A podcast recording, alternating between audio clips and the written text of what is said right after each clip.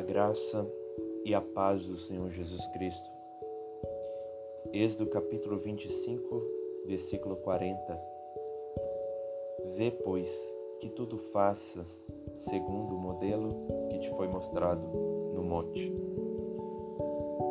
Depois de Deus ter dado a lei moral para orientar o povo na conduta espiritual, isto é, os Dez Mandamentos, em Êxodo 20, depois de Deus ter dado a lei civil para direcionar o povo na conduta social, Êxodo capítulo 21 a 23, os israelitas, povo de Deus, se dispõem a obedecer Deus em tudo e até a um ritual que representava essa aliança, esse compromisso do povo para com Deus em obedecer a Deus.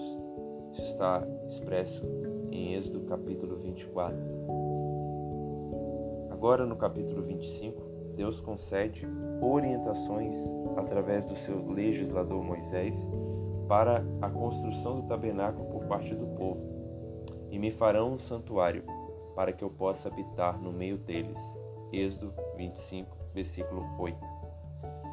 O santuário representava a presença de Deus no meio do seu povo.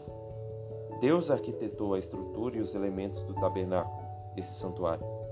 Tudo deveria ser conforme ele tinha mostrado no monte para Moisés. Novamente, versículo 40: Vê, pois, que tudo faças segundo o modelo que te foi mostrado no monte. O tabernáculo, que seria construído pelos israelitas, não poderia ser majoritariamente parecido com o que Deus tinha mostrado a Moisés nem mesmo poderia ser inspirado no que Deus mostrou a Moisés, mas exatamente como Deus mostrou a Moisés. Da mesma forma, essa é a obediência que Deus exige de nós. Obediência completa.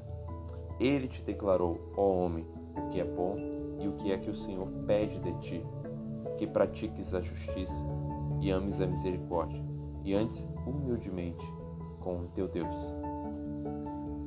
Nós não podemos inventar um padrão de obediência que agrada a Deus. Ele já nos deu um padrão, tudo conforme a Sua palavra revelada. Uma obediência conforme os padrões humanos é rebeldia diante do padrão de Deus. Ele não exige uma obediência parcial, mas completa. Sejamos sábios e nos esforcemos para fazer a vontade de Deus, expressa nas Sagradas Escrituras todo conforme nos fora revelado através das sagradas letras, que pode nos instruir ao caminho que agrada a Deus. Obediência completa e não parcial. Obediência parcial, como foi a de Saul, é rebeldia contra Deus.